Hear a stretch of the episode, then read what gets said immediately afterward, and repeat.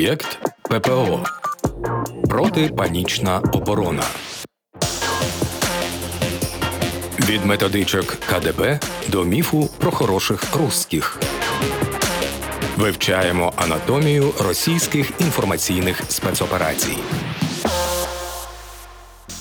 Ми вітання в ефірі Вадим Карп'як, і це протипанічна оборона, де ми з Оксаною Мороз, експерткою в питаннях дезінформації, і Жанною Мірошниченко, нашою незмінною звукорежисеркою, обговорюємо методи, якими нас намагаються росіяни дезінформувати. А ми намагаємося відповідно протистояти цьому. І сьогодні дуже тендітна, дратівлива і актуальна тема мови. Оксано, поговоримо про мову. Давай, це дійсно дуже важливе питання, тому що це питання маніпуляції, яке напевно, скільки українці борються за незалежність, стільки росіяни намагаються ним маніпулювати і нас розколювати. Я перед тим як починати цю нашу сьогоднішню розмову, спеціально поліз дивитися соціологію. Я не буду всі дослідження перераховувати, але вони зводяться до одного. Я останнє спеціально взяв це дослідження е, Київського міжнародного інституту соціології. Якраз рік тому воно умовно актуальне, бо потім усілякі моменти були. Що для для українців, які теми є найважливішими рівно рік тому. На першому місці війна на Донбасі, на другому корупція, на третьому безробіття, на четвертому комунальні тарифи. Питання мови воно десь на місці близько 14-му, і там сумарно ну максимум його хвилює 3-4% людей. Його визначають як першочергове. Це опитування КМІСу. Є купа інших опитувань. Регулярно теж питання мови виникає, але наприкінці 13 14 14-15 місце у списку пріоритетів українців. Чому в такому разі постійно це питання мови, яке за соціологією не є пріоритетним для українців, чому воно регулярно з'являється на перших шпальтах? Тому що дуже проста логіка, те, що дуже близько, і те, що в щоденному побуті можна відчути. Тобто політологи російські чи психологи російські вони думали так, що якщо людина розмовляє, значить це те, що вона зіштовхується щодня. А якщо це в неї забрати або піддати сумніву, що це в неї можуть забрати, і їй потрібно буде докладати зусиль для того, щоб це змінити, то це власне може стати якраз оцим дражливим фактором, який запустить певні процеси. І зрештою так і відбувалося, принаймні в інформаційному просторі, тому що якщо знову ж таки звернутися до соціології, я ось подивилася на останні опитування демократичних ініціатив, які вони проводили в травні місяці, і там ставилося одне ж запитання: чи вважають українці взагалі проблему мови надуманою. Так от зараз фактично так вважає половина українців. Ще буквально рік тому цей показник був значно менший, і так вважало 27%. Зараз це 44% від українців, які вважають, що це проблема надумана саме. Тобто, фактично, не більша частина суспільства вважає цю тему надуманою. Достатньо значна вважала, і зараз, звісно, це вже менша частина. Вважають, що це проблема, яка десь може десь кудись стосуватися і може використовуватися. Ну а як росіяни використовуються? Вони використовуються власне тим, що кажуть, що вас заберуть ось це, з чим ви розмовляєте. От і вас будуть за це придушувати, вас е, за це будуть переслідувати. Тобто, коли ж в нас вводився мовний закон, одне з таких тест це було за те, що це будуть садити в тюрми, що будуть ходити мовні інспектори, що будуть за це штрафувати. Тобто намагалися всіляко підкреслити наслідки того, що ви використовуєте те, до чого ви звикли. Я просто в цьому контексті пригадую цю тезу російської пропаганди, яка разниця умовно, що немає значення, якою мовою говорити. Головне, щоб людина була хороша і всі одне одного розуміли. Але коли ми готувалися до цієї програми з тобою, я подумав про те, що теза «какая разниця» має і друге непомітне нам дно на перший погляд про те, що українська і російська мови вони дуже схожі.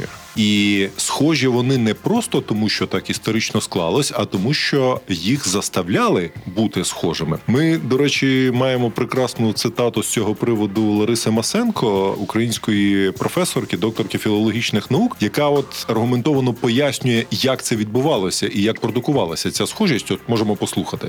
Власне, маніпулятивні технології, обман, брехню щодо мовних проблем щодо української мови Росія застосовувала здавна і власне власне це тривало ще, наприклад, і в царській Росії. Наприклад, часто цитують у нас таємний Валуївський циркуляр 1863 року. Цитують там слова, що української мови не було, немає і не може бути.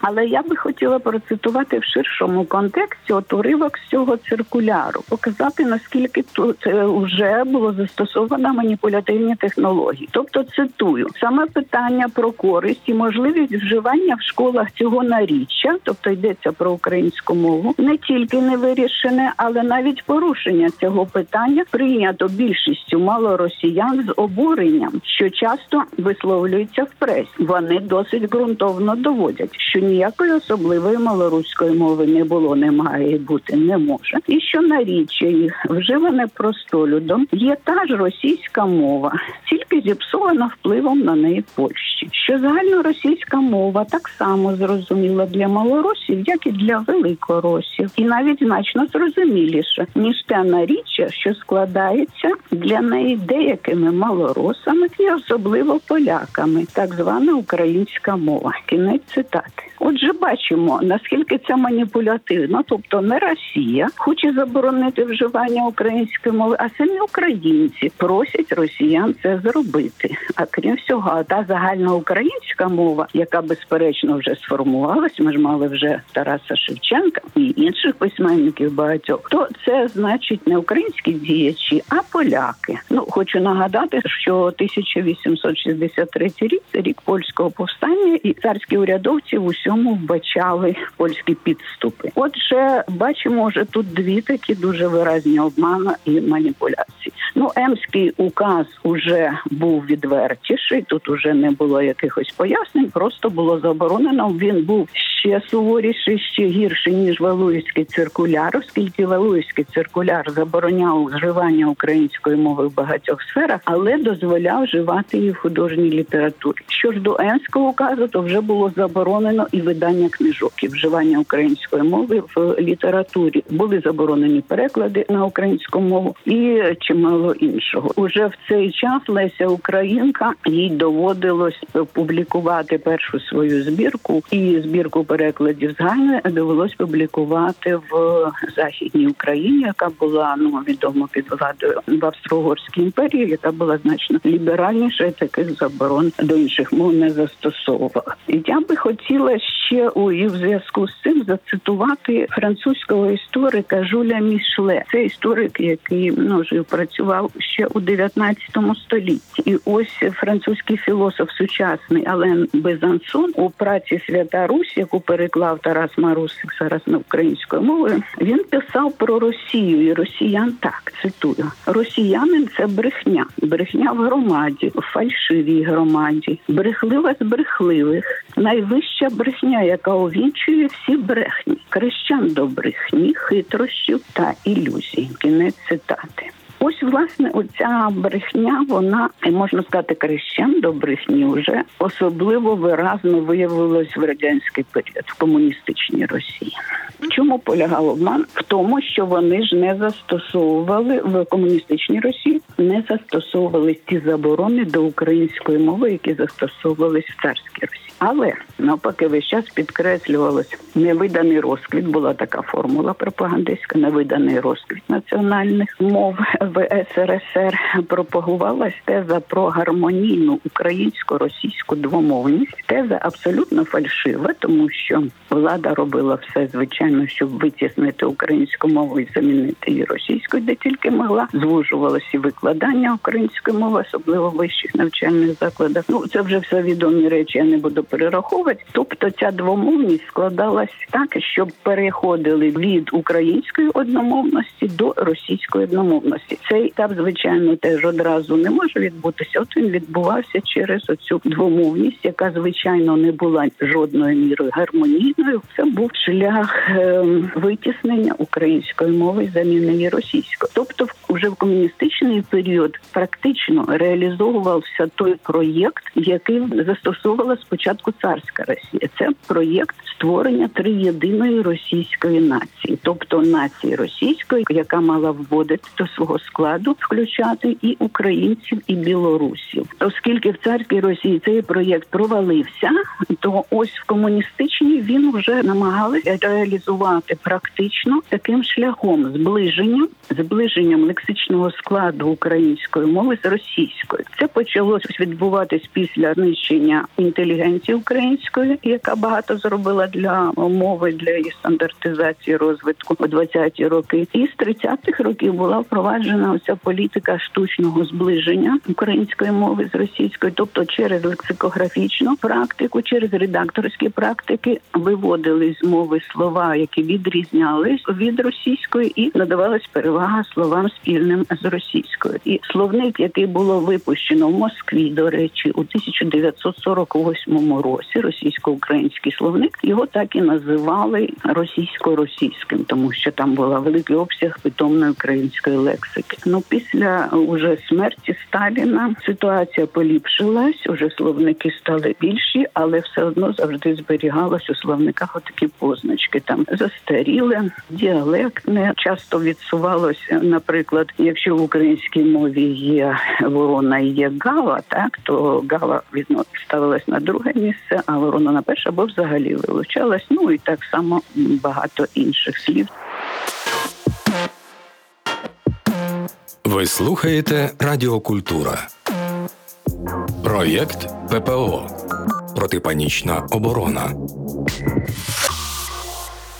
Тобто теза про те, що немає різниці, яка різниця, якою мовою говорити, вона дуже підступна, не тому, що українська і російська схожі природньо, а тому, що їх штучно робили схожими. Так і плюс не було в дискурсі достатньо інформації, чому власне яка причинно наслідкова залежність від того, що ти розмовляєш російською мовою, що це дасть країні, чи що це не дасть країні, і ось ця проблема, яка була, я вважаю, недокомунікована на загальному рівні українців і мала такою успішною ось цю російську пропаганду, тому що дуже невеликий прошарок людей розумів, чому українська ідентичність, українська мова це вкрай важливо, і вона зрештою може сприяти тому, що Путін буде мати якісь зазіхання. Ну принаймні, ми розуміємо, що йому нічого не було потрібно, але як ось такий, ніби як вектор пропрацьований. І зараз більш це комунікується. Хоча так само є дуже багато запитань, як це комунікується, тому що люди на емоціях вони схильні це достатньо агресивно комунікувати. І успішних російських інформаційних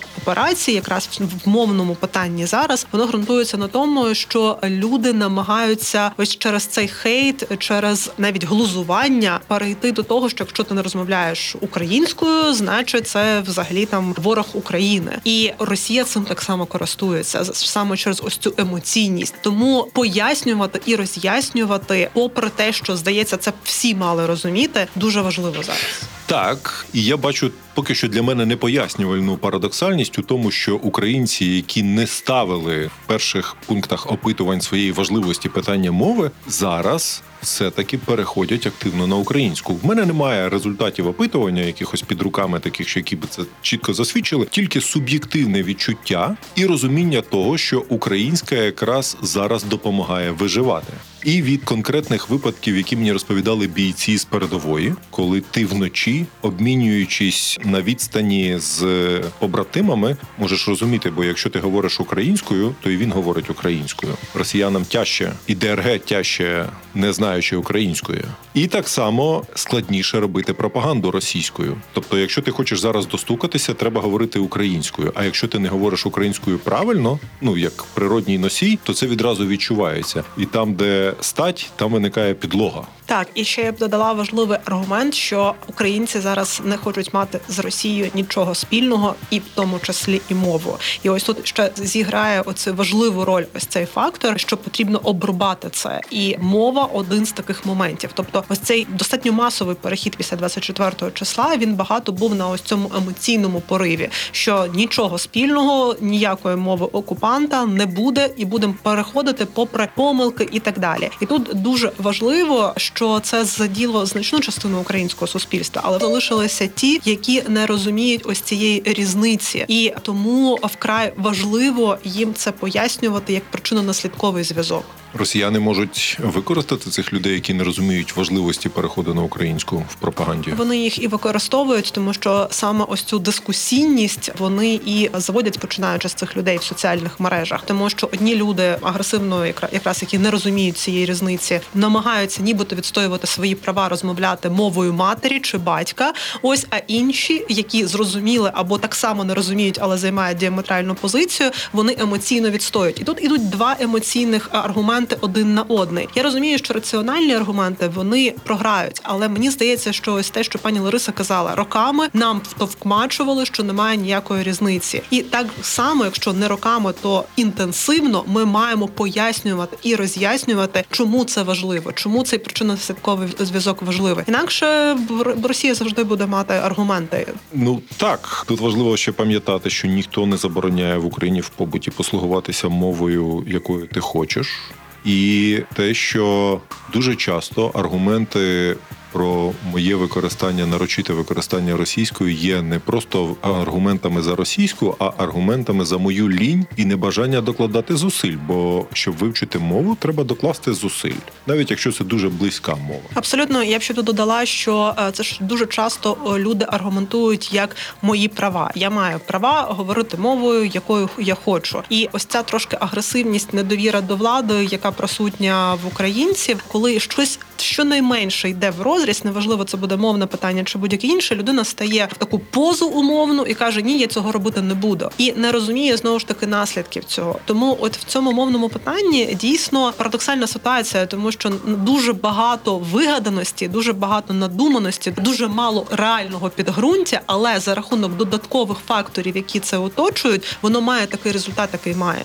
Так, крім прав, є ще й обов'язки. Обов'язок громадянина це знати державну мову, яка є в нас єдиною, і особисто мене завжди дивувало, скільки зусиль люди направляють на те, щоб аргументувати своє небажання щось знати. Як правило, люди докладають зусиль, щоб щось взнати. А е, є люди, виявляються, які докладають зусиль, щоб чогось не знати, конкретно української мови. І тут я б ще додала важливий момент, е, що коли ми йдемо російською мовою в російський інформаційний простір, якщо він навіть нібито формується українською стороною, нас завжди набагато більше ризики підхопити інформаційні віруси, тому що як ти правильно сказав, росіяни українською, як правило, не володіють, а от на російській маніпулювати вони дуже добре вміють. Тому користуємося солов'їною. Дякую, Оксана. Оксана Мороз, Жанна Мірошниченко за режисерським пультом. Мене звати Вадим Карп'як, і це була протипанічна оборона. Ми ще почуємось. Проєкт ППО Протипанічна оборона. Від методичок КДБ до міфу про хороших русських. Вивчаємо анатомію російських інформаційних спецоперацій.